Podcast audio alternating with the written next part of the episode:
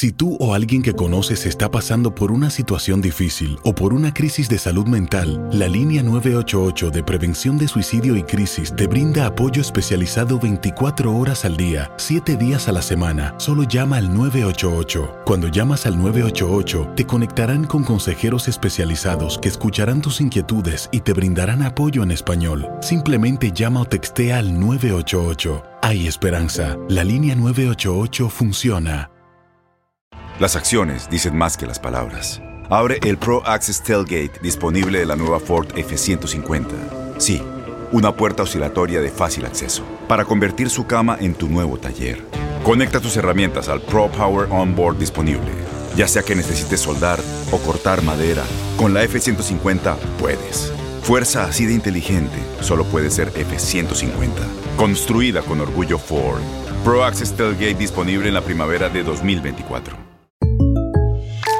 When you buy a new house, you might say, Shut the front door! Winning! No, seriously, shut the front door. We own this house now.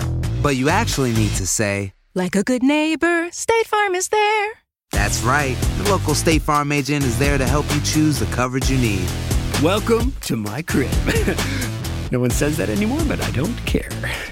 So just remember, like a good neighbor, State Farm is there. State Farm, Bloomington, Illinois. Boost Mobile tiene una gran oferta para que aproveches tu reembolso de impuestos al máximo y te mantengas conectado. Al cambiarte a Boost, recibe un 50% de descuento en tu primer mes de datos ilimitados. O, con un plan ilimitado de 40 dólares, llévate un Samsung Galaxy A15 5G por $39.99. Obtén los mejores teléfonos en las redes 5G más grandes del país. Con Boost Mobile, cambiarse es fácil. Solo visita boostmobile.com. Boost Mobile, sin miedo al éxito. Para clientes nuevos y solamente en línea, requiere AroPay. 50% de descuento en el primer mes requiere un plan de 25 dólares al mes. Aplican otras restricciones. Visita Escuchas los podcasts de Buenos Días América, compártelos y ayúdanos a informar a otros.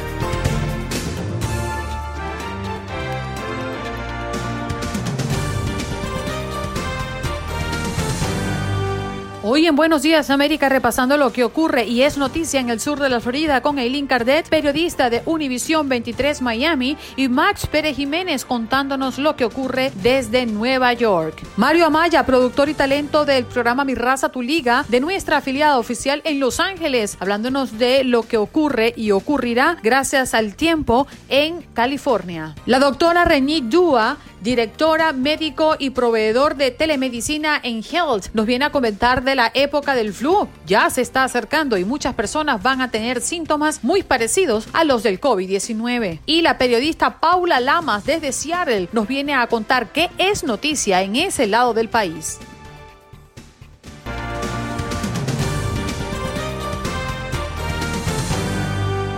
Les recordamos el punto de contacto en nuestra línea telefónica, es el 1833-867-2346. Nuestro tema del día, bueno, en medio de la polarización que vive el país, se piensa que la Corte Suprema quedaría muy cargada hacia la derecha. ¿Qué opina usted de la nominación de Amy Coney Barrett, que lo anunció, por cierto, el presidente Donald Trump el pasado día sábado? ¿Qué opina usted de la nominación de Amy Coney Barrett?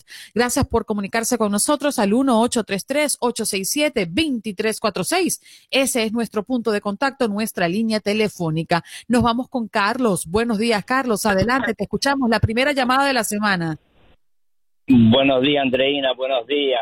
Ah, contento por ser el primero hoy. Mira, yo voy a comentar bien breve y te voy a dar mi información que pienso que el resto de la audiencia actual habrá escuchado el viernes. Mira, esta muchacha tiene un récord excelente. Ya con el con el solo hecho de adoptar dos niños de otra etnia, ya es un ejemplo de, de inspiración para toda la gente. Ella aplica la ley, no hace arreglos políticos, aplica la ley y yo la veo bien. Mira, te voy a decir, yo pensé que después de Hugo Chávez lo había escuchado todo en la radio y no fue así. El viernes un comentador de radio, una eminencia, un mesías, un, iluminado de Dios, hizo sus comentarios de, democráticos, se aceptan, aunque no los comparte, pero se aceptan, es, e, es un país libre. Y después leyó unos pasajes bíblicos, como Hugo Chávez leía la Biblia de Bolívar, y cuando terminó dijo, y a todos los, los seguidores de Trump que se metan en un supositorio, ya saben por dónde. Después cuando vio que la habían barrado, dijo, ok, que se tomen un tecito, que se Si él no da, él no da participación a los seguidores de Trump, él los tiene bloqueados. Habla solo él. Yo qué pena, me, yo me llevé una desilusión porque pensé que era una persona bien preparada, bien educada. Él no puede mandar a una audiencia que se meta en supositorio. Eh, supositorio es el nombre, él, se refirió a otra cosa que se metía. Yo pienso que es, eh, eh, es fuera de lugar, es salvaje, es este es bajo, es un golpe bajo a la comunidad, porque tú tienes derecho a, abrir tu opinión, si tú la compartes o no la compartes, está la, está tu inteligencia a, sacarla para un costado, dejarla, aceptarla, pero que tú digas a una persona, a, a toda una audiencia que te sigue, te escucha con respeto. Mira que es lo mismo que te digan a ti, que tú cualquier cosa. Yo pienso lo, lo trobo fuera de lugar, lo trobo propio, nunca esperé. Pero ya veo que es un charlatán con escuela. Nosotros en la calle le llamamos a esas personas, o personas como yo de la, de la clase media, trabajadora, sin educación, pero con respeto hacia todas las personas, a esos que, que, hablan así les llamamos charlatán con escuela. Y no son más otra cosa. No es un periodista, porque un periodista pienso que no, no hace eso. Un periodista tiene otro tipo de clase, aunque sea de un partido político, sea un fanático, pero no llega a este nivel tan bajo de decirle a la audiencia que así claramente digo que se meten en un supositorio y ya saben por dónde. Yo oh. pienso que eso es lo Carlos, gracias por comunicarte a Buenos Días América. Muchísimas gracias. Aquí, aquí tenemos nosotros una particularidad y es que llaman para hablarnos de otro programa. es bárbaro. Vámonos con Armando. Buenos días, Armando. ¿Cómo amaneces? Buenos días. Um, arriba, arriba, arriba, arriba de América. Hay que de escuchar a Andreina Garneca. Y arriba los likes. Y arriba los likes. Ah, espéranos el miércoles porque vamos con ustedes. Sí. Y arriba, arriba Andreina. Y Gracias, escucharla. Arriba, arriba. Saludos a todos, buenos días a todos y esperemos que gane quien gane de, de, de trono de Biden. Esperemos que gane Biden, pues. ¿O qué, qué, piensan ustedes? No, no, no, no. Aquí estamos abiertos a que ustedes opinen. Este programa es de ustedes, ¿eh? no, no importa lo que opinemos nosotros. Gracias, Armando. Un abrazo. Y gracias por comunicarse todos a través del 1833-867-2346. Tony, buenos días. ¿Cómo amaneces? Buenos días. Buenos días. ¿Cómo buenos días, Tony. Muy bien. Bien, esto es para felicitar al presidente de los Estados Unidos por haber nominado a la señorita Annie Coney Barrett. Muchas gracias, Tony Meléndez Bye. Bye, Tony. Vámonos a hablar justamente del presidente Trump porque según Em, un reporte que sacó el The New York Times dice que solo pagó 750 dólares por impuestos durante sus primeros dos años en la Casa Blanca. ¿Cómo es esto? ¿Cómo afirma el The New York Times esta información? Vámonos rápidamente con la nota que nos ofrecen nuestros compañeros de Noticias Univision. Trump no ha pagado impuestos federales en 10 de los últimos 15 años y cuando se hizo presidente en el 2016 solo pagó 750 dólares. El año siguiente solo otros 750 dólares. Eso según el diario The New York Times. No, son noticias falsas, totalmente falso, fabricado, negó tajantemente Trump. Pero el diario afirma que ha tenido acceso a dos décadas de impuestos personales y añade que Trump ha sido mucho más exitoso pretendiendo ser un magnate que no siéndolo en la vida real. Los demócratas acusan a Trump de ser un fraude. Esto sin lugar a dudas es uno de los más grandes fraudes fiscales en la historia del país. Es inaudito que el presidente de los Estados Unidos esté pagando menos impuestos que la gran mayoría de los ciudadanos de este país, incluyendo personas de clase trabajadora. El diario agrega que Trump debe personalmente 300 millones de dólares y que ese dinero debe pagarse en los próximos cuatro años, cuando según el diario sus negocios están en mala situación. El New York Times afirma que su delicada situación financiera ha hecho que use la Casa Blanca como forma de generar dinero. Eso a través de las personas que usan, por ejemplo, sus hoteles para tener acceso al presidente. Trump afirmó hoy que paga muchos impuestos estatales y que no muestra sus declaraciones de impuestos porque, según él, sus negocios están siendo auditados, algo que lleva diciendo ya desde hace más de cuatro años Nada en la ley le impide mostrar sus declaraciones, incluso si está siendo auditado. Haré públicos mis impuestos incluso contra el consejo de mis abogados, dijo en 2016, pero no lo ha hecho. Me gustaría que el presidente cumpla lo que prometió y enseñe sus impuestos, declaró varias veces Mitt Romney. Los demócratas afirman que esto ofrece una imagen de un presidente que se aprovecha del sistema y que no es el negociante de éxito financiero que dice ser, sino un hombre endeudado. El diario The New York Times afirma que tiene mucha más información sobre este tema. Agrega que la publicarán. En Washington, Pablo Gato, Univision. Bueno, ¿y cuántas veces el presidente Trump no se ha declarado en bancarrota, no? Por otra parte, Alan Garrett, abogado de la organización Trump, dijo en unas declaraciones eh, que la historia de New York Times está plagada de graves inexactitudes, pero nombró solo un tema específico, la cantidad de impuestos que Trump ha pagado al gobierno federal. Dijo que en la última década el presidente ha pagado decenas de millones de dólares en impuestos personales al gobierno federal y que también dijo el abogado que dio una declaración similar al Times, pero el diario apuntó que al hablar de impuestos personales, Garren eh, parece estar combinando los impuestos sobre la renta con otros impuestos federales que Trump ha pagado, seguridad social, el Medicare, eh, e impuesto para sus empleados domésticos, por ejemplo. Es parte de lo que dice el abogado de la organización Trump, que dice que reporte del Time está plagado de inexactitudes. Así que bueno, es parte de lo que dice Adam Garren, eh, afirmando pues que en la última década el presidente ha pagado decenas de millones de dólares en impuestos personales al gobierno federal. Y una de las informaciones que compartíamos con ustedes desde los titulares es que es una cifra bárbara, ¿no? Pero sin lugar a dudas una cifra real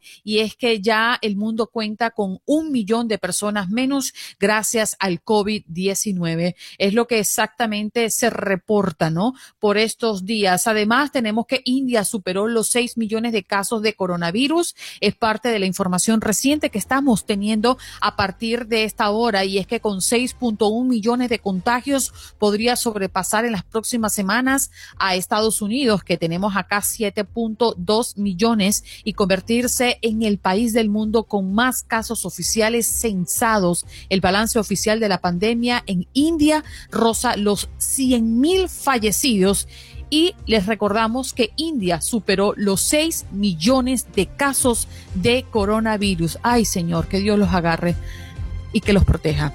Hacemos una pausa, ¿eh? Al regreso, 1-833-867-2346. Seguimos tomando sus llamadas, así que Pablo, hoy contigo el regreso.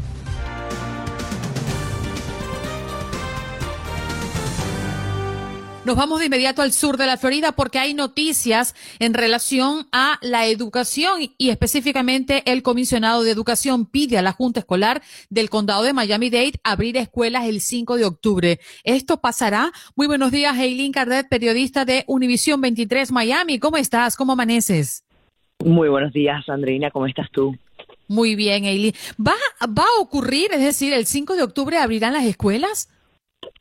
Pues mira, aparentemente tuvimos esta esta carta solamente no solamente a Miami Dade, a Broward también diciendo de que tenían que abrir, tenían que abrir el 5 de octubre. Aquí el sindicato de maestros eh, dio un comunicado criticando severamente las políticas de Ron DeSantis. Sin embargo, pues muchos padres están aliviados con esto, ¿no?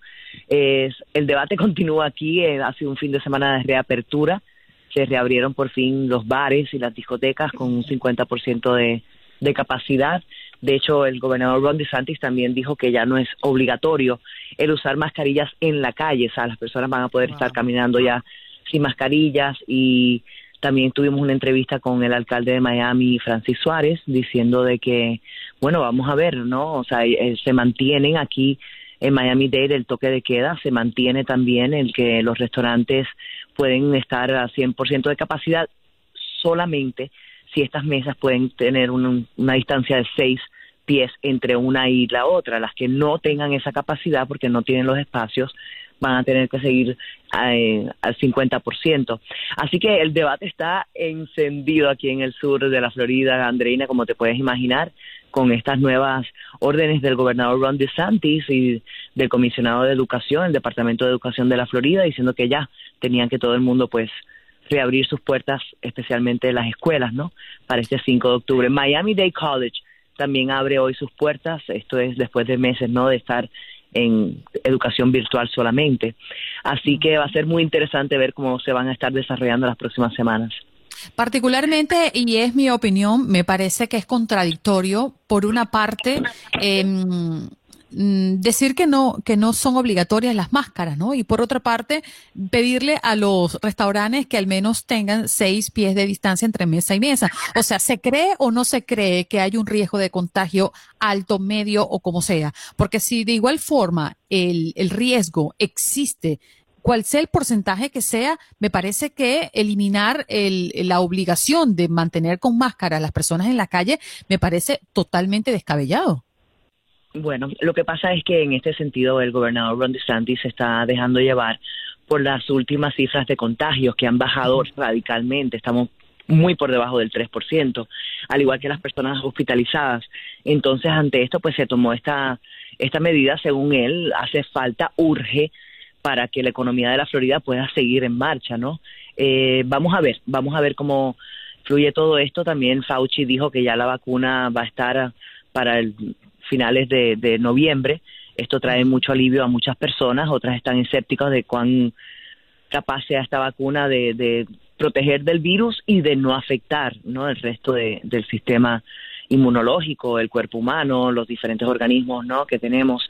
Así que nada, hay que esperar, hay que esperar, pero mientras tanto el sur de la Florida suscita seguro que está celebrando por todo lo alto y está celebrando la victoria de Miami Heat, que vamos a entrar, entramos en la final, vamos a enfrentarnos a LeBron James, así que estamos celebrando aquí la victoria que hace desde el 2014, tengo entendido, no entraban a la final. Así mismo es. Y por primera vez se van a enfrentar con Los Ángeles Lakers en una final. Nunca antes en la historia de la NBA se había visto eso. Bueno, gracias, Aileen. Un abrazo para ti y esperemos que esta sensación de, grandeza y de victoria en el sur de la Florida esté acompañado con que se mantenga o se reduja, o se reduzca, mejor dicho, eh, el porcentaje, ¿no? Eh, eso es lo que deseamos. Ojalá que sea así y sigue con tu excelente labor. Me encanta escucharte, Andreina. Felicidades. Gracias, Elia. Nosotros también tenerte aquí en el programa. Un abrazo.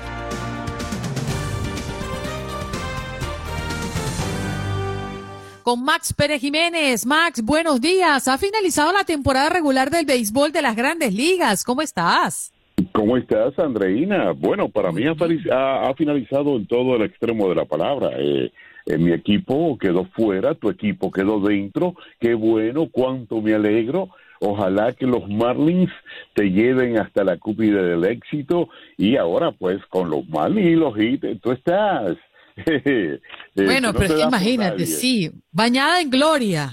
Pero no, no, has dicho, no has dicho el, el, cierre con broche de oro. Y es que ayer blanqueamos a los Yankees con cinco carreras. Así le pusimos punto final a la temporada regular. No, no, no, no. Impresionante lo de los Marlins. Un equipo que quedó en último lugar en la división este de la Liga Nacional el año pasado y mira cómo se ha repuesto, ¿eh? eh yo creo que el trabajo de Don Marlin, pues hasta, hasta, cuidado, merecedor de manager del año por el trabajo que ha hecho y todos los problemas que tuvo el equipo de los Marlins esta temporada. Felicidades, enhorabuena, se lo merecen y me voy con Miami. qué bien eso. ¿eh? ah, esto has regalado, Max.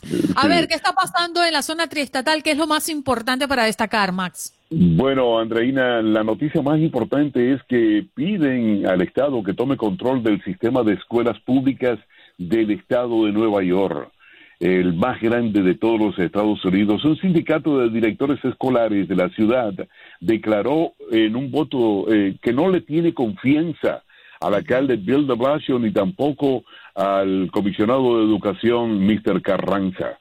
Así que eh, en un comunicado ayer domingo, el Consejo de Supervisores y Administradores de Escuelas, eh, por sus siglas en inglés CSA, de manera unánime declaró un voto de no confianza hacia el alcalde Bill de Blasio y al canciller eh, de Educación Richard Carranza por su plan de reapertura de las escuelas. Y es que uno están de acuerdo que regresen los, los estudiantes y otros no están de acuerdo.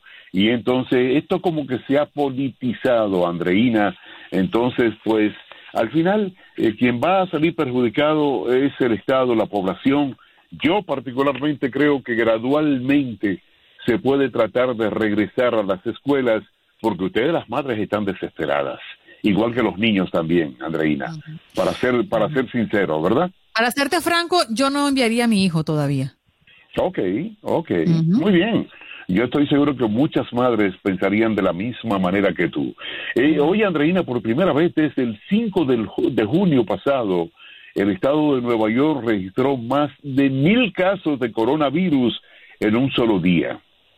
Según cifras reveladas por el gobernador Andrew Cuomo, eh, esto preocupa porque se está esperando un segundo brote del coronavirus, pero dicen que por negligencia de algunos habitantes de Brooklyn principalmente, bueno, voy a ser franco, dicen que los judíos no están cumpliendo con las reglas y que nadie le dice nada. No usan las mascarillas y no usan el distanciamiento eh, social para evitar que se contagie. Y entonces dicen que en Brooklyn ya se está notando, imagínate, más de mil casos se han reportado en este fin de semana, esto no es bueno. Mientras que en New Jersey, Andreina, también se han reportado unos seis, 760 casos de coronavirus. Dicen que el mayor número registrado en días desde el 5 de junio.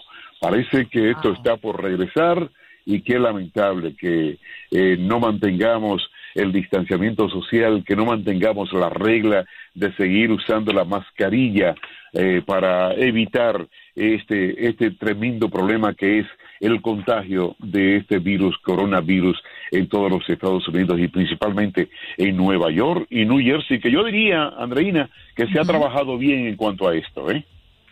Fíjate, Max, estábamos conversando con el Incardet, periodista de Univision 23 Miami, y que ya prácticamente acá no están dando como obligatorio el uso de las mascarillas. Yo digo, eh, ¿cuál es eh, la, la intención o cuál es la idea de mm, desafiar el contagio. ¿Qué, cuesta mantenernos con las mascarillas por un tiempo más? Porque aquí no estamos en cero, ni en ningún lugar estamos en cero de contagio. Entonces, la verdad es que me parece atrevido, me parece que desafiamos mucho y, subestimamos lo que puede estar generando el COVID en las próximas semanas o meses. Un abrazo, Max. Eh, se nos acabó el tiempo. Hasta mañana y buena suerte. ¿eh? Hasta mañana. Muchas gracias. Hacemos pausa. Regresamos ya.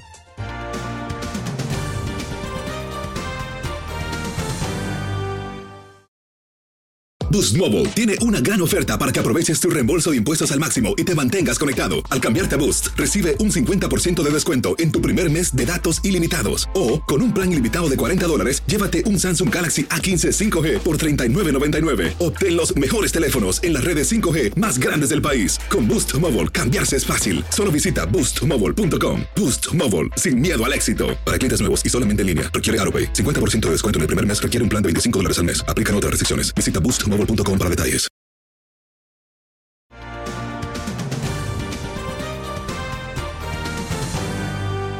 Nos vamos a Los Ángeles, donde hay noticias no muy alentadoras, eh, recordando que California y buena parte de la costa oeste ha sufrido muchísimo en las últimas semanas. Mario Amaya, muy buenos días, ¿cómo estás? ¿Cómo amaneces? ¿Qué tal amigos? ¿Cómo están? Muy buenos días. Un placer saludarles hoy día lunes. Y bueno, pues para informarles de que se viene otra nueva ola de calor aquí al sur de California. Las temperaturas estarán llegando arriba de los 100 grados en los próximos días y esto pues puede dificultar la labor de los bomberos tanto pues para los diferentes incendios que se están eh, pues, que, que, están aquí en el sur de California y lo que es en el área de, pues, de donde está este incendio de que pues es uno de los más grandes, uno de los más grandes en la historia del sur de California, pues ya está controlado en un 65%, pero la ola de calor pudiera afectar muchísimo lo que es el Bobcat. También ya está bastante controlado, un 82%. Y bueno, lamentablemente, pues uh, nuevamente hay que sacar lo que es el traje de baño para esta, para esta semana, muchachos. Porque la chamarra la dejó, la dejó a un lado, ¿sí ve, no, Andreina? Uno apenas ve a Mario, inmediatamente es, como, a ver, ¿cuál es el pronóstico del tiempo en Los Ángeles? Pásenme una imagen de Mario hoy. Uno lo ve con su chamarra y dice, uy, va a ser frío. No, no, no, ya se la quitó, va, va, va calmado. Mario, eh, cambiemos, cambiemos un poquito de tema. Leía un artículo en el diario La Opinión que me pareció muy interesante de cómo el coronavirus, y especialmente ahora en esta época de regreso a clases, muchos de forma virtual, está destapando lo que podría ser una, una crisis en el acceso a Internet, en la falta de computadores, lo que estaría poniendo en jaque a muchos estudiantes, como lo titula el propio, el propio diario La Opinión. Esto sumado a problemas de vivienda, a que hay una crisis en las escuelas, pues bastante marcada por esta situación, ¿no? Triste. Sí, lamentablemente no este, hemos visto casos de que, por ejemplo, en el norte de California y también algunos casos aquí en el sur de California, en donde, pues, lamentablemente no, los problemas económicos que se están viviendo por parte de, de las familias, que están, haciendo, están siendo puntos de ser desalojados, eh, que no tienen ese Internet porque no lo pueden pagar, porque no es barato, sinceramente. Estamos hablando de, arriba de 65 dólares eh, y lo que está pasando en este momento, los problemas económicos que se están viviendo, que se han quedado sin empleo o que tal vez ya no están recibiendo el dinero por lo que estaban pues recibiendo cuando empezó lo que es la pandemia. Todo ese tipo de cosas, el Departamento Unificado del Distrito Escolar de Los Ángeles, sinceramente está en muchos problemas porque hay muchos niños que no tienen acceso a ese Internet. Y si no, pues porque lamentablemente, a pesar de que el gobernador dio la orden de que no desconectaran el Internet, de todos modos las compañías se lo pasaron eh, por allá el, lo, que es esa, esa ordenanza y lamentablemente sí es el problema que están teniendo y se cree de que las escuelas pudieran abrir ya para el próximo mes, pero hoy por hoy los niños están muy atrasados con, ah, con la educación. Mm. Oye, quiero tocar este tema porque ha sido una historia sumamente dramática, muy sensible y hay novedades con referencia al caso del niño de cuatro años, Noah Castro. Se declararon inocentes los padres, pero la autopsia de su hijo de cuatro años indicó tortura y abuso sexual.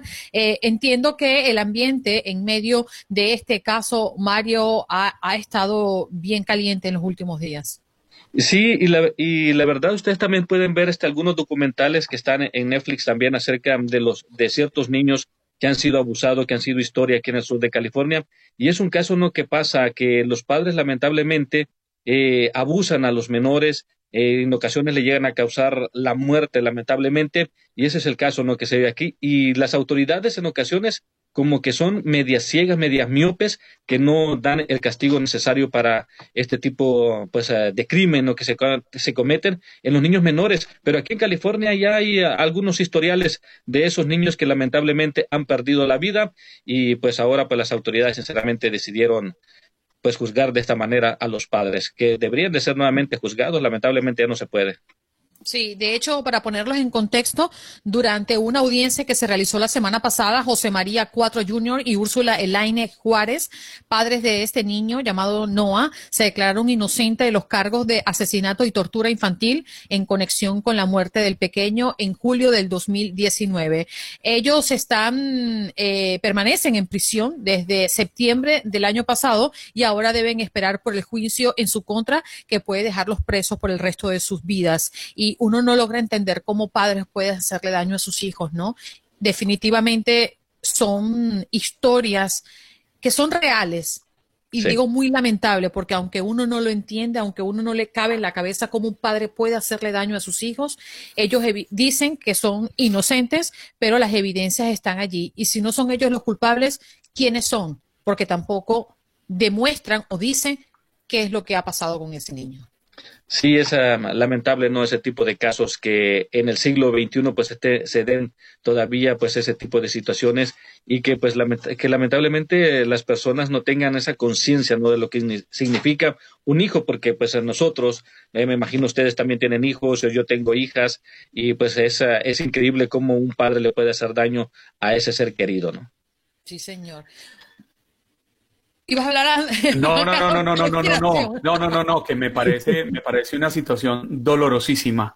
Eh, como lo que dice Andreina es calcado de la realidad y creo que es lo que pensamos todos los que somos padres, al menos una gigantísima, inmensa mayoría, ¿por qué hacerle daño a un hijo? Si traemos hijos al mundo a que sean felices. Es cierto, hay que corregir, a veces hay que castigar, a veces hay que tomar algunas medidas que incluso me imagino que les ha pasado a ustedes cuando tienen que castigar Mario a sus hijas, Andreina a su chiquito, el, castigo le duele más a uno cuando uno les ve la lagrimita bajando y a uno se le rompe el alma, pero todo sea en pro de la educación de ellos, pero estas situaciones no tienen, no tienen nombre, es una salvajada. Sí, definitivamente. Mario, muchas gracias por estar con nosotros y mañana tendríamos que darle curso un poco a lo que está ocurriendo con el clima y esto que amenaza con agudizarse esa combinación de calor, sequía y vientos que todos están esperando en el transcurso de las próximas horas y que tiene a todos en vilo en Los Ángeles. Muchas gracias por estar con nosotros una vez más. Gracias, hasta luego muchachos, que tengan un buen día. Un saludo para todos.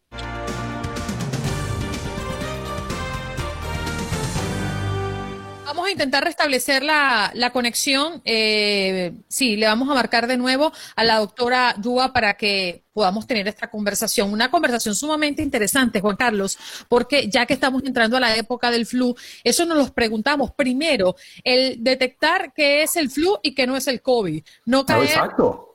¿Cómo va a diferenciar usted, Andreina? Usted le, le da a Jorge Antonio Mier mocos, eh, malestar en la garganta, un poquito de fiebre y usted va a entrar en pánico y va a decir, ¿qué es? ¿Es el flu? ¿Es una de estas variantes del flu? ¿O es coronavirus? ¿Qué debemos hacer? ¿Salir corriendo para el hospital? No, por eso queremos hablar con ella. Ahí está la doctora. La pregunta ya la hicimos al aire. ¿Cómo está, doctora? Gracias por comunicarse con Buenos Días, América. Buenos días, mucho gusto. Lo siento. No, no se preocupe, sabemos que el en vivo es así, pero la pregunta la dejaba sobre la mesa Juan Carlos. ¿Cómo diferenciar ahora que estamos entrando en la época del flu, si es flu o es COVID? Es, es una cosa muy difícil porque los síntomas, para los dos son los mismos. Ejemplo, para el flu va a tener tos, va a tener fiebre y también con COVID va a tener los dos, pero a veces hay pacientes que no tienen nada. So, una cosa muy difícil. Ahora, los exámenes para saber si tiene flu o COVID están más y más mejor y pueden tener un examen, una prueba para saber qué tiene. No perfecto, pero hay, información que va a dar un poco más um, uh, ayuda para saber. Doctora, hay dos, dos, síntomas para quienes tienen síntomas, porque también sabemos que hay personas que tienen coronavirus y no se enteran que lo tienen, llamados asintomáticos. Dos síntomas que son fundamentales, la, la pérdida del olfato y la pérdida del gusto, cuando la comida no nos sabe a nada. Algo de esto se había identificado en las variantes del flu en el pasado? No, no, nosotros pensamos que no. Y es una cosa muy específicamente para COVID, este, este uh, cosa que perdimos nos, nos sabor, ejemplo. Y hay uh, data que dice que para muchos meses que no puedes sentir nada, nada bien en la boca o la sabor en la boca no está bien. So, yo, yo estoy mirando pacientes que me dicen que ahora no tiene fiebre, no tiene dolores de cuerpo, pero todavía no siente nada Ah, la, sabor en la boca no está bien. Mm. Doctora, ¿cuáles son esas primeras recomendaciones que da cuando entramos a la época del flu? Eh, yo he escuchado hablar de tomar mucha medicina, eh, mucha vitamina C, eh, cítricos, pero ¿cuál es la recomendación real y efectiva para al menos protegernos un poco en la medida de lo posible. sí, los dos están mismo para flu y también para COVID. podemos usar Tylenol o Motrin, mucho agua, mucho agua, descanse en la casa, separar usted de su familia. Los dos, usted, si ustedes están muy próximos de su familia o sus amigos, posible que va a tener infección. So, en efecto, para los dos, el tratamiento están mismos. No hay antibióticos, no hay medicinas específicamente para el tratamiento de los dos. Doctora, y no sé si, si se haya comprobado, porque lamentablemente eh, este coronavirus nos tomó de sorpresa a todos, pero especialmente a ustedes, los expertos, y apenas estamos rápidamente aprendiendo sobre él. ¿Cree que existan posibilidades de estar enfermo, contagiado de flu y de coronavirus al mismo tiempo? Una, una, pregunta muy bien. ¿Es posible? Yo nunca miré, no hay mucha información ahora, pero empezamos ahora el season de flu. So vamos a saber más. Hmm. La importancia de vacunarse. Ah. Eh, eh, doctor, hay, hay un tema que, que, la verdad lo hemos discutido aquí y fuera del aire también. Todo el mundo espera por la vacuna del COVID. Pero ¿cuántos de nosotros nos vamos a poner? Si la vacuna y no te la pone, no, no pasa nada, ¿no? Estamos en las mismas. Pero también hay muchas personas que crean eh, opiniones adversas a ponerse la vacuna del flu, porque dice que tienen reacciones eh, muy negativas, pero ahora, pensando en que estamos en una temporada atípica, porque estamos en medio de una pandemia, ¿cuál es la recomendación de ustedes? Si usted puede tener la vacuna del flu, por favor, le hace. Yo fui leyendo esta mañana que uno al tres de padres en los Estados Unidos están diciendo que no van a dar la vacuna de flu a sus niños que es una cosa peligrosa y horrible que, que, fui leyendo. So, para mí, si puede tener la vacuna de flu, por favor, le hace rápido. Muchos um, hospitales ahora tienen. Nosotros en Hill vamos a tener aquí en los Estados Unidos en una semana y si, si, tiene usted su physical, podemos dar a usted en este momento para su familia. Eso es una cosa muy importante si puede tener. Doctora, y disculpe, le voy a hacer la continuidad de esta pregunta. Sorry, Juan. Em, ¿Podría tener un efecto la vacuna del flu con relación al COVID? ¿Hay alguna relación allí? So, no, no, pensamos que no. Usualmente la vacuna de flu va a tener unos dolores de cuerpo, maybe una fiebre, muy poco, pero no mucho. Pero ahora muchas personas, yo pienso, no es la cosa de que no quiere la vacuna, es la cosa que no quiere salir de la casa para esperar afuera para la vacuna. Yo pienso que este es el problema de la vacuna. So, no es, no, muchas personas, ejemplo, en los Estados Unidos tienen miedo de vacunas. Esto es una cosa, pero la cosa con COVID es que personas no quieren salir de la casa. En mi opinión, si puede tener la, la vacuna de flu, se puede hacer una cita con su doctor, hácelo rápido para proteger. Y usted y su familia también. Al menos va a tener la certeza de que está protegido contra una de las dos. Que si llega a tener los síntomas, pues ya dice, bueno, esto no es flu porque estoy vacunado. Sí, sí. Eh, y, y, ahora usted, ustedes saben que muy difícil para hacer la vacuna de COVID. Mucha información que necesitamos más. Está en tiempo para uh, checar estas vacunas, qué va a trabajar, qué no, qué va a proteger, qué no, qué va a estar peligroso. Cuando están haciendo las vacunas, están, saben ustedes, mucho tiempo para experimentar cómo, cómo está segura para los pacientes. So, con tiempo pienso que va a estar correcto usted, pero primero, ahora tenemos la vacuna de flu, hácelo rápido. Doctora, muchísimas gracias por sus consejos y por aclararnos estos puntos. ¿Usted recomienda que las personas se hagan la prueba del COVID? No, si, si tiene síntomas, sí. Ah, están en muchas eh, partes de los Estados Unidos, ejemplo, están libres, no está muy difícil para tener. La cosa es que si no hace el examen correcto, es posible que la, la resulta va a estar negativa, la día uh, después va a estar positiva. ¿Cuál es la más confiable? Exacto. Hay muchos, lo siento, no puedo escuchar. ¿Cuál es la más confiable? So, están dos tipos de, exámenes. Uno para saber si tiene COVID, uno para saber si tiene los anticuerpos. Si tiene anticuerpos, es posible que es más segura que está afuera y vive normal. ¿sí? Usted no puede tener infección otra vez. Si quiere, si tiene COVID, hay, hay exámenes, muchas uh, oficinas y hospitales están haciendo. La cosa es que dos, tres, cinco días para saber la resulta. Y dos, es posible que tiene negativa la resulta un día, pero dos días después están positiva. Son no exacto, no es tan exacto estos exámenes. Son necesitan cuidar, tienen lo más información de, ah, posible que, que puede tener. Doctora, repetimos el agradecimiento por pasar en Buenos Días América y además hacer el esfuerzo para compartir con toda nuestra gente también en el Facebook Live. Muchas gracias. Muchas gracias a usted.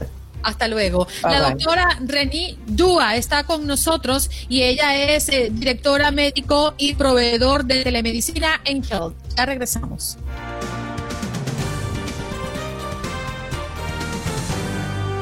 Y los Hits de Miami están en la final de la NBA, tal cual lo comentaba Juan Carlos, que se quedó como yo desvelado anoche para ver ese pase. Ahora, ¿qué nos viene a partir del próximo miércoles ante Los Ángeles Lakers de LeBron James? Será bien interesante ver eso, ¿no? Porque jamás hemos visto a estos dos equipos, Juan Carlos, en una final de la NBA. Uy, Andreina, pues yo seguiré firme haciéndole fuerza a los hits aunque usted ya me dijo que está difícil y mi esposa me dijo que está difícil, los Lakers no es un equipo fácil. Eh, encabezados por LeBron tienen obviamente una, una estrategia y una trayectoria y una ascendencia cuando se paran en la cancha que hacen que cualquier equipo se pueda intimidar, pero los hits tienen lo suyo. Y, el, el, director, el técnico, Eric Spolstra, si lo pronuncié bien, Andrei, Eric Spoelstra, pues ha demostrado que es un hombre de armas tomar y que sabe organizar bien a sus muchachos y pararlos también en la cancha a enfrentar el rival que le pongan.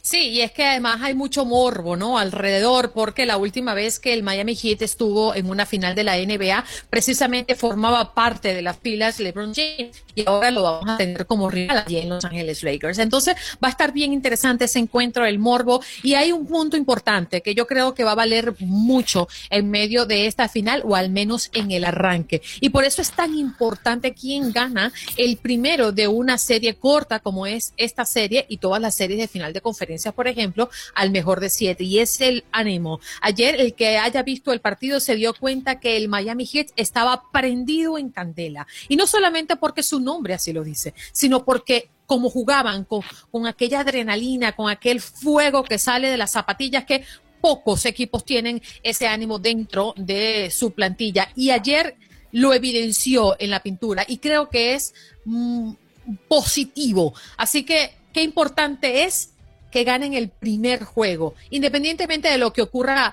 eh, a posteriores, pero qué importante es para el Miami Heat ganar el primer juego el próximo miércoles. Oiga, sabe que yo me quedé pensando, porque a mí me gusta ver para entender cuánto me pude haber equivocado en, en, seleccionar lo que hago en la vida. Entonces me gusta saber cuánto ganan en las otras profesiones.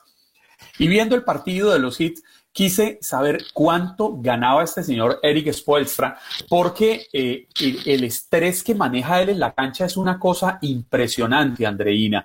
Y terminé encontrando que es un hombre, hijo de quien fuera un alto ejecutivo de la NBA para los Portland Trail Blazers, los Denver Nuggets, los Buffalo Braves y New Jersey Nets.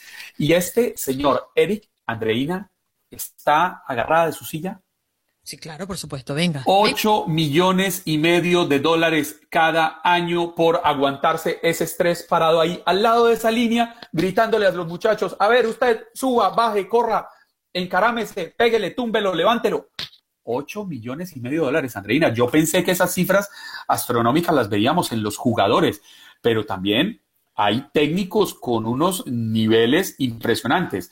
Viendo este artículo, no me acuerdo el nombre ni de qué equipo era, otro director técnico de otro equipo de la NBA que se gana 15 millones de dólares al año. Esto es más de un millón de dólares mensuales, Andreina. Sí, no, no, no. Nos, toca, nos, toca sumar los sueldos de Gregor, el pelado, Andrea, el suyo y el mío para estar cerca de ese.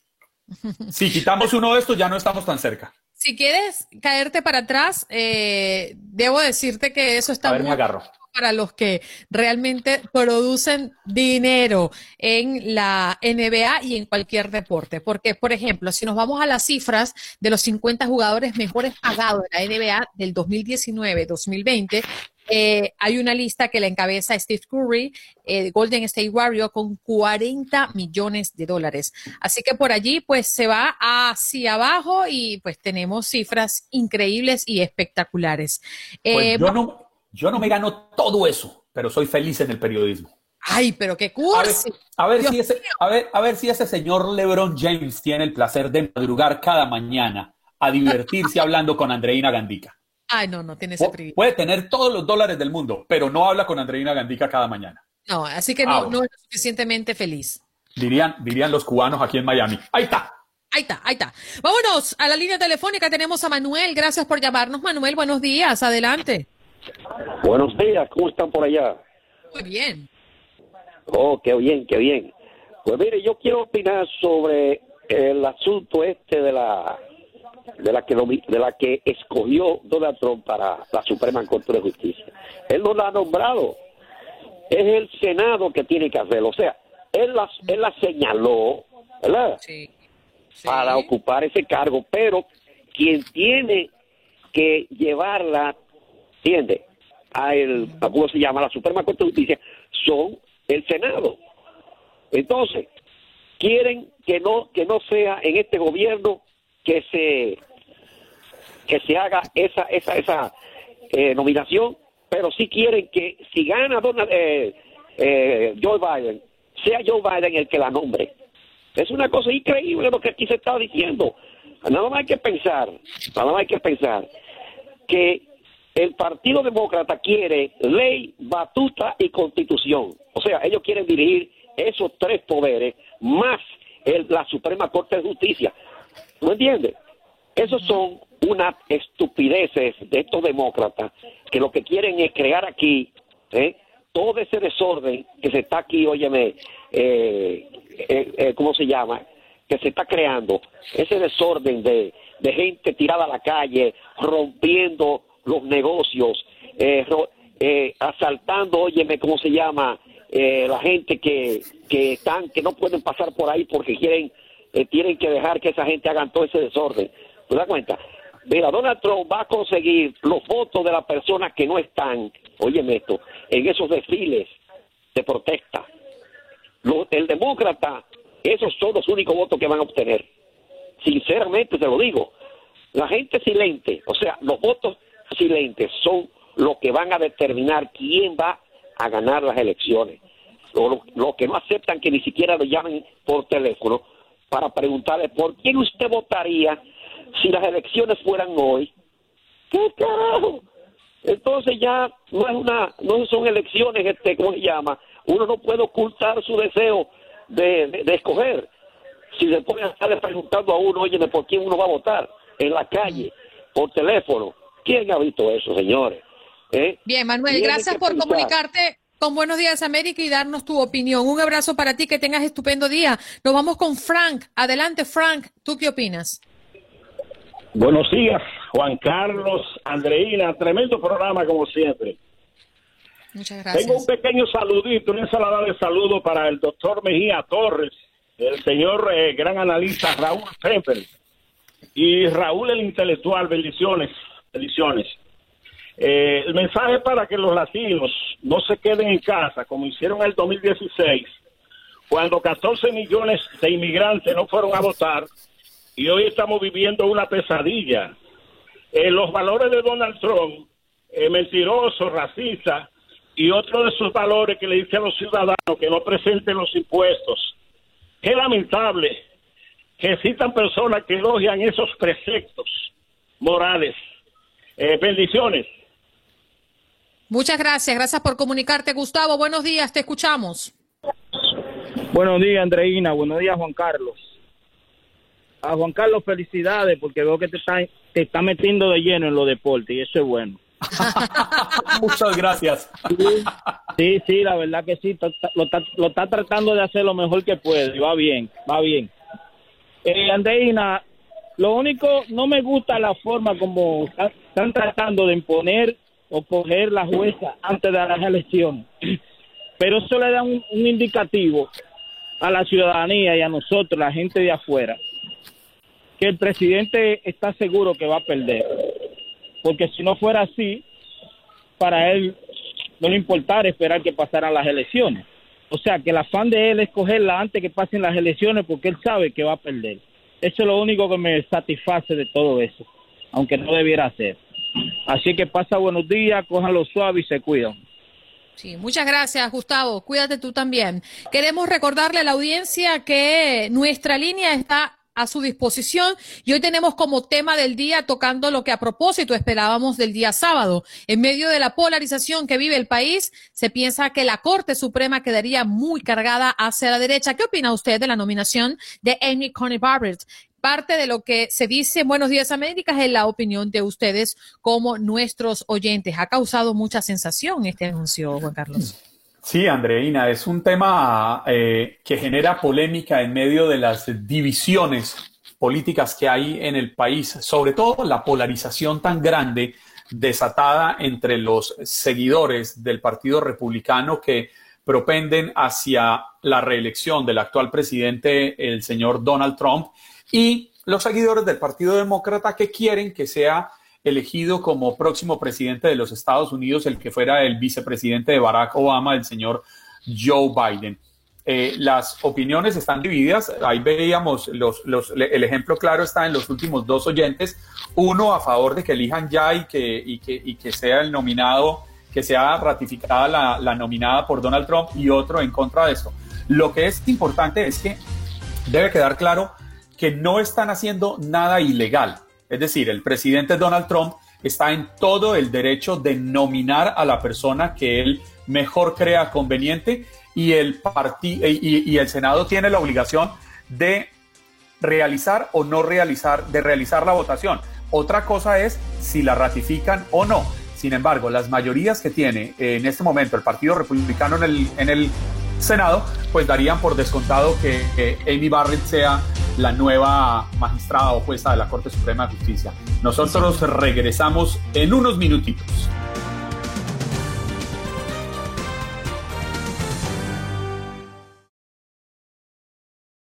Boost Mobile tiene una gran oferta para que aproveches tu reembolso de impuestos al máximo y te mantengas conectado. Al cambiarte a Boost, recibe un 50% de descuento en tu primer mes de datos ilimitados. O, con un plan ilimitado de 40 dólares, llévate un Samsung Galaxy A15 5G por $39.99. Obtén los mejores teléfonos en las redes 5G más grandes del país. Con Boost Mobile, cambiarse es fácil. Solo visita boostmobile.com. Boost Mobile, sin miedo al éxito. Para clientes nuevos y solamente en línea, requiere AroPay. 50% de descuento en el primer mes requiere un plan de 25 dólares al mes. Aplican otras restricciones. Visita boostmobile para detalles.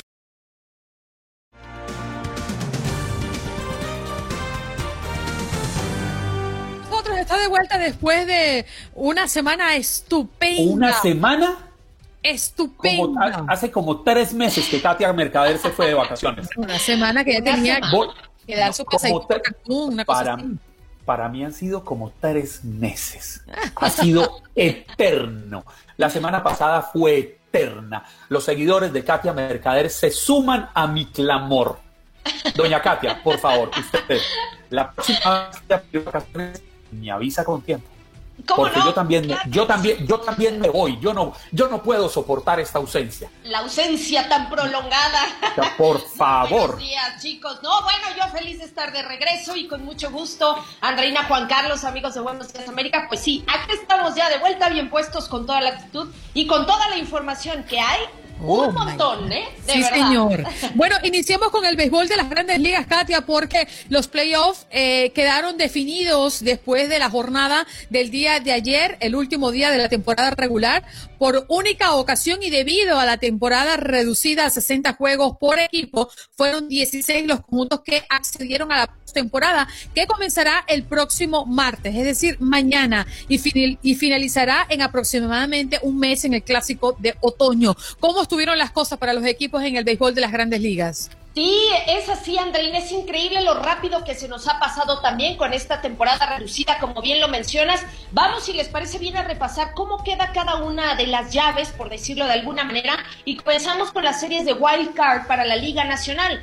porque los Dodgers estarán enfrentando a los Milwaukee Brewers. Posteriormente, Atlanta Braves este, estará chocando ante los Cincinnati Reds, los Chicago Cubs versus los Miami Marlins, y también vamos a tener a los San Diego Padres contra los San San Luis Cardinals. Por otro lado, tenemos las series de Wild Card de la Liga Americana. Tampa Bay Rays choca contra Toronto Blue Jays, los Atléticos de Oakland ante Chicago White Sox, los Twins de Minnesota frente a los Astros de Houston y los Yankees de Nueva York ante los indios de Cleveland. Y sí, los juegos de Wild Card que inician, como bien lo dice Sandreina, este martes para Liga Americana y el miércoles para la Liga Nacional. Así que vamos a tener partidos muy interesantes. Se definió, sin duda alguna, todavía hasta el día de ayer. Y bueno, pues de qué manera, ¿no? Gracias al triunfo de los Cardinals de San Luis y la derrota de los Giants, así como Philadelphia Phillies, los Cardinals y los Birds, eh, precisamente ambos equipos, pues dijeron presente en la postemporada 2020, que sí se está reducida, pero bueno, de alguna manera ha traído buenas cosas porque la MLB ha estado considerando de repente hacer algunos ajustes posteriores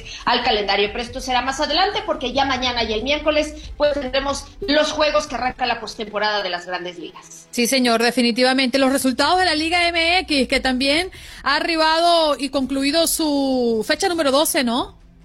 Sí, sí, sí, también. Y bueno, pues con resultados que, a ver, inesperados y también decepcionantes, hay que decirlo, porque el día de ayer la actividad se cerraba con el clásico joven entre Cruz Azul y América, partido que terminó en un empate muy deslucido. La máquina no apareció su ofensiva nunca y mira que tuvo oportunidades después de todas las bajas del América, pero en realidad, bueno, pues ambos equipos se quedaron con aspiraciones también de liderato general, mismo que ahora ostenta el León en solitario después de su victoria frente a Atlético San Luis 2 por 0. Quien anotó Jan Meneses y Ángel Mena. Por otra parte, también este fin de semana se disputó un partido importante que fue el clásico regio que ganó el conjunto de los Tigres, las anotaciones de Leo Fernández y Nico López. Así que el cuadro del Tuca Ferretti suma 20 puntos se coloca en el quinto peldaño de la general. Las Chivas ganaron a Mazatlán, también Atlas venció 1 por 0 a Bravos, Puebla y Querétaro empataron a 3, Toluca y Pachuca repartieron puntos. Solo mencionar que el último partido que estaba pendiente de esta jornada entre Santos y Cholos se disputa hasta el día 11 de octubre. Así que esto fue parte de lo ocurrido en la jornada número 12. Bueno, también tenemos sobre la mesa temas interesantes, Katia, que tiene que ver justamente con eh, el sorteo de la Copa Copa Oro con Cacao. Sí, también, también. El día de hoy, 8 de la noche, tiempo del este, vamos a tener precisamente el sorteo correspondiente a la Copa Oro 2021. El sorteo se lleva a cabo en la ciudad de Miami. Pero ojo nada más con un detalle, porque la federación había anunciado previamente cambios en el formato del evento, ¿no? ¿Qué pasa? Que, bueno, pues se había hecho la creación de una fase previa 12 selecciones deberán enfrentarse para obtener los tres últimos lugares. Hay que recordar que ya están clasificadas las siguientes selecciones. México, Estados Unidos, Costa Rica, Honduras, Jamaica, Canadá, Panamá, Salvador, Martinica, Estado Surinam y Granada. Y también tener en cuenta que Qatar estará participando en esta Copa Oro 2021, eh, pues por ser el invitado o a manera de invitado por ser el campeón de Asia. Así que el día de hoy conoceremos también cómo quedan los bombos para eh, resaltar los tres cupos que quedan pendientes y reiterar nada más que será a las 8 de la noche tiempo del este y ya sabremos. Y además, mañana lo estaremos conversando a lo largo y ancho de la información. Muchísimas gracias, Katia. Un abrazo para ti. Un abrazo y muchos besos, chicos. Feliz día. Y pues por aquí ya nos escuchamos como todos los días. Dígame, ah, Juan Carlos. Ah, hablamos, hablamos ahora programa para que me ponga al día de qué hizo y qué no hizo y con quién estuvo y con quién no estuvo. Mire, y cambió, y cambió, y, cambió, el, pocillo. Muestre a ver. variando, ¿eh? La taza, sí, claro, claro. Ah, pero esa taza está preciosa. Es, que es nueva, entonces tenía que estrenarla hoy. Ah, bueno. la regaló su pretendiente. En vacaciones. ¿La regaló quién? Su pretendiente. Katia, Katia, no, no, Katia no anda recibiendo regalos de, de gente, Andreina. Mm. usted, ¿Verdad que sí, Katia fue un pretendiente? Sí, sí, sí. Sí, está todo manchando su banana, cariño mío. No, Katia, Katia, Katia, Katia es porque es una dama y no se va a poner a pelear con usted llevándole la contraria, Andreina. pero Katia es incapaz de romperme el corazón al aire como lo ha hecho 30 veces de aquí para atrás. Katia parece que tiene un café muy sabrosito dentro de esa taza. Un abrazo, mi reina. Hasta mañana. Feliz que estés de vuelta. Bye, gracias, los quiero. Bye.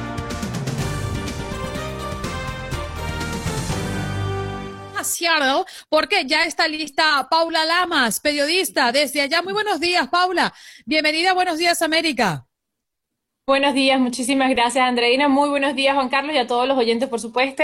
Te cuento que ha estado bastante movida la cosa aquí en Seattle. Hoy cuando son las uh, 6 y 28 de la mañana con unos 57 grados, te puedo contar que pues millones de dólares en fondos federales están en juego y eh, estos fondos federales los recibe la ciudad, obviamente, del gobierno, pero eh, esta no es la única ciudad que está peligrando con respecto a esto después de que el Departamento de Justicia pues señalara que tanto Seattle como Portland como Nueva York eh, son ciudades que permiten la violencia y la anarquía. El Departamento de Justicia citó esto razón específicamente en Seattle, basándose en la antigua zona Chas, que luego cambió de nombre a Chop, no sé si recuerdan, que eran seis cuadras que un grupo de personas querían independizar aquí en la ciudad, esto luego de la muerte de George Floyd, eh, exigiendo, por supuesto, el fin de eh, la brutalidad policial, también estaban exigiendo que la policía se fuera del precinto este.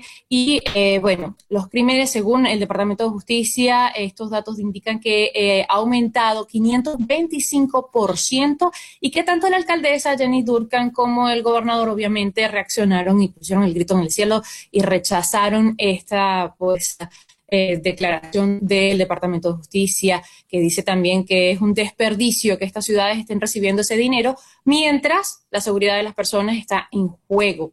La alcaldesa Jenny Durkan en específico, ella dijo eh, cuando condenó esta declaración que es completamente política e inconstitucional eh, lo que está haciendo el Departamento de Justicia y en especial el presidente, porque dice que tanto el presidente como el Departamento de Justicia, como el fiscal Barr, están obsesionados con Seattle y con ella en específico. Por eso están arremetiendo y esto lo están utilizando como una distracción política a tan solo semanas de las elecciones. Paula, hemos visto por allí que hubo un atropello de varias personas. ¿Qué fue lo que ocurrió? Cuéntanos, ponnos el Pues eh, te cuento rápidamente. Ha sido impresionante y por eso te digo que Seattle no descansa. Pues resulta que desde hace varias noches hemos estado, viendo en diferentes lugares que se reúnen grupos de personas con automóviles para hacer estos llamados donuts o estas vueltas en círculo. Eh, son vueltas que hacen no normalmente, sino también como un poco de eh, malabares, porque algunos choferes salen de la ventana del auto y no se sabe cómo está el pedal o el volante en ese momento. Y justamente este fin de semana se reunieron al pie de lo que es el Space Needle, que es uno de los íconos turísticos de esta ciudad Em, que es muy alto y tiene en, la punta como una especie de platillo volador donde hay un mirador y también hay un restaurante giratorio, pues se reunieron al pie de esto, cerraron una calle principal para ser exactos, cerraron completamente para hacer eh, esta exhibición y uno de los autos salió de control y golpeó a, al menos tres personas. Em, Dicen que las lesiones no son graves de ninguna de estas personas y eh, pues eh, justamente la policía no llegaba. Esto duró dos horas y el incidente cuando se reportó, a la hora llegó la policía. Ah. La policía dice que les tocó, les tardó, se tardaron tanto porque, bueno, habían también protestas en ese momento aquí en la ciudad con respecto a lo que te estoy diciendo y no solamente eso, sino a la, a la decisión que se tomó, que tomó el gran jurado con respecto al caso de Breonna Taylor, que fue lo que reactivó las protestas aquí en Seattle. Entonces, la policía dice, qué pena, pero es que estábamos ocupados atendiendo a la otra cosa y tenemos recursos muy limitados porque el Consejo de la Ciudad recortó el eh, presupuesto y los recursos al Departamento de Policía a raíz de todas estas protestas que han ocurrido eh, desde la muerte de George Floyd. Entonces, la situación es bastante grave porque uno dice, ¿y ahora qué? La policía llegó y les dijo, bueno, muchachos, para su casa, no los arrestaron, no hubo ningún tipo de arresto y eso llama mucho la atención porque dices, ¿y ahora qué va a pasar? Ahora cualquiera puede bloquear una calle, hacer una cuestión que sea peligrosa para el público y no va a pasar nada. Uno se come un alto, una luz de semáforo y le pone un ticket y si lleva la tercera falta, pues bueno, ya sabes lo que pasa, te pueden quitar el ID, el carnet, lo que sea. Entonces, eso preocupa muchísimo. El nuevo jefe del Departamento de Policía, que es un jefe interino, es Adrián López, Adrián Díaz, es el primero que tiene sangre latina y está en esta posición de poder y dice que bueno que no va a tolerar más eh, lo que son eh, las violaciones, la violencia en la ciudad, eh, los ataques, pero no se pronunció con respecto a esto. Oye, Paula.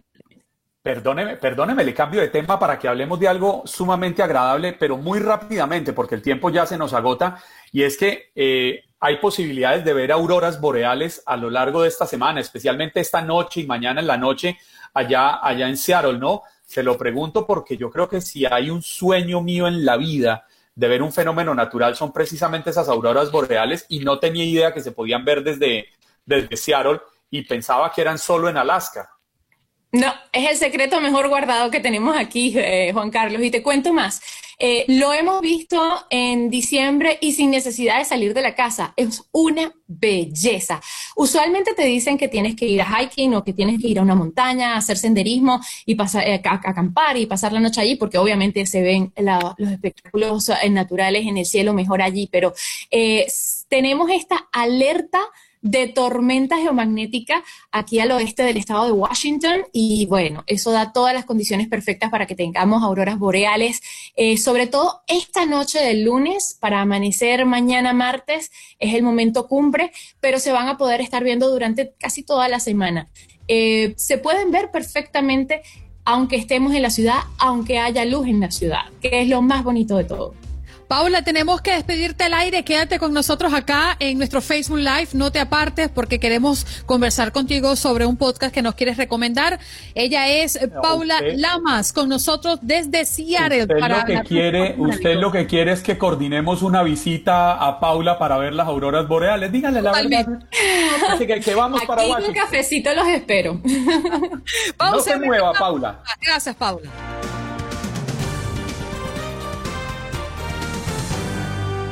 Bueno, gracias. Gracias a todos por llamar al 1-833-867-2346. La verdad es que un arranque de semana súper controvertido y lo que nos espera, ¿no? Porque mañana se hace el primer debate, Juan Carlos. Así es, Andreina. Pero además estuvimos cargados de información, nuestros oyentes opinando sobre la posibilidad de que el Congreso, de que el Senado ratifique a la candidata Amy Barrett, nominada por el presidente Donald Trump para la Corte Suprema de Justicia. Sí, además tuvimos la participación de Max Pérez Jiménez en Nueva York y de Eileen Cardet en el sur de la Florida, hablándonos de lo que ocurre en la zona triestatal y en el sur de la Florida, en Miami, respectivamente. Y Mario Amaya, productor y talento del programa Mi Raza Tu Liga, de nuestra afiliada oficial en Los Ángeles, con todas las noticias del sur de California y la doctora Reni Dua, quien nos explicaba un poco la época del flu. Ya se está acercando y muchas personas van a tener síntomas muy parecidos a los del COVID-19. Y la periodista Paula Lamas desde Seattle, en el estado de Washington, con todas las noticias y la información concerniente a, la, a lo que sucede en el noroeste de los Estados Unidos. Bueno, Juan Carlos, y además con la triste noticia de que llegamos a un millón de muertes en el mundo por el COVID-19. Así amanecimos hoy. Así es, Andreina. Y no aprendemos. En muchos lugares están abriendo nuevamente a la normalidad y la gente sale como si nada estuviera pasando. Yo me niego. Para mí, el coronavirus está en la puerta de mi casa golpeando con ganas de entrar y me niego a abrirle. Sí, la verdad es que parece que está pesando más la economía que la salud de todos nosotros. Y es una triste realidad. Lo conversaba con el Incardé y yo decía que me parecía incongruente, me parecía totalmente inapropiado que ya dejen de mm, prohibir o, o de exigir, mejor dicho, el uso de las mascarillas cuando tenemos todos los días muertes por coronavirus. Pero sabe, Andreina, que es que el tema no debería ser de prohibición el tema debe ser de concientización, de que entendamos, de que nosotros le enseñemos a nuestros hijos, de que nosotros hablemos con las personas que nos rodean, de que le hagamos entender al mayor número de personas posibles que si cada uno de nosotros se protege, están protegiendo a sus familias. Esa es una parte del trabajo, Juan Carlos, pero lamentablemente existe un sector en el que no ve que es prohibitivo, pues simplemente lo tiene como opción y puede que se le quede la mascarilla, entonces se baja en el lugar. Ah, no, es que la verdad es que no, no estoy cometiendo una falta, es que está permitido. Y por allí vienen entonces los relajos y esperemos que no haya un repunte. Gracias, Juan Carlos, por acompañarnos todos los días, como siempre. A ustedes, gracias por conectarse con nosotros. Bye, bye. Mi querida, mi querida Andreina Gandica, feliz día a usted, a todos nuestros oyentes. Gracias por acompañarnos. La cita mañana martes 29 de septiembre aquí con Andreina Gandica en Buenos Días América.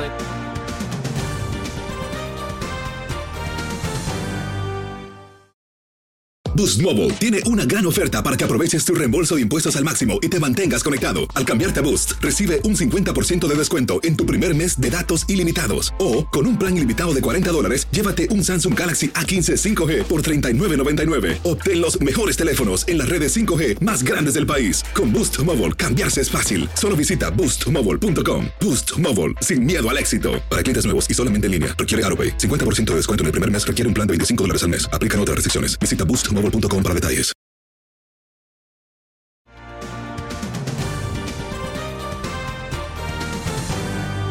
Espero que hayas disfrutado de nuestro podcast y recuerda que puedes seguirnos en las redes sociales en Buenos Días AM. Esa es nuestra página en Facebook.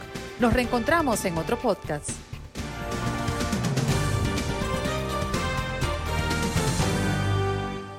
Boost Mobile tiene una gran oferta para que aproveches tu reembolso de impuestos al máximo y te mantengas conectado. Al cambiarte a Boost, recibe un 50% de descuento en tu primer mes de datos ilimitados. O, con un plan ilimitado de 40 dólares, llévate un Samsung Galaxy A15 5G por $39.99. Obtén los mejores teléfonos en las redes 5G más grandes del país. Con Boost Mobile, cambiarse es fácil. Solo visita boostmobile.com. Boost Mobile, sin miedo al éxito. Para clientes nuevos y solamente en línea, requiere AroPay. 50% de descuento en el primer mes requiere un plan de 25 dólares al mes. Aplican otras restricciones. Visita para detalles. Todos los sándwiches tienen pan, las hamburguesas también. Pero estos panes, calientes, dorados, suaves y hechos al vapor, estos son especiales.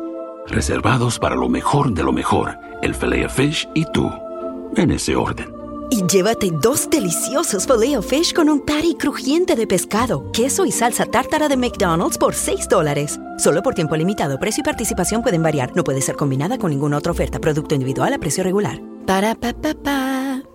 ¿Sabías que la línea 988 de prevención de suicidio y crisis ahora ofrece opciones de mensaje de texto y chat en español? Si tú o alguien que conoces está pasando por una situación difícil o por una crisis de salud mental, la línea 988 te conecta con ayuda especializada 24 horas al día, 7 días a la semana. Ahora puedes llamar o textear al 988 o visitar la página línea988.org para hablar con un consejero especializado en tu idioma. Hay esperanza. La línea 988 funciona. Este abril te invitamos a nuestra feria virtual Univisión Contigo rumbo a la universidad. Conéctate virtualmente con representantes de colegios y universidades en la costa este, desde Nueva York a Florida. Aprende sobre ayuda financiera, becas y otros recursos para continuar tu educación. Regístrate para asistir y para la oportunidad de ganar una tableta. Te esperamos en Univisión Contigo rumbo a la universidad del 3 al 9 de abril. Regístrate ya en univision.com diagonal universidad.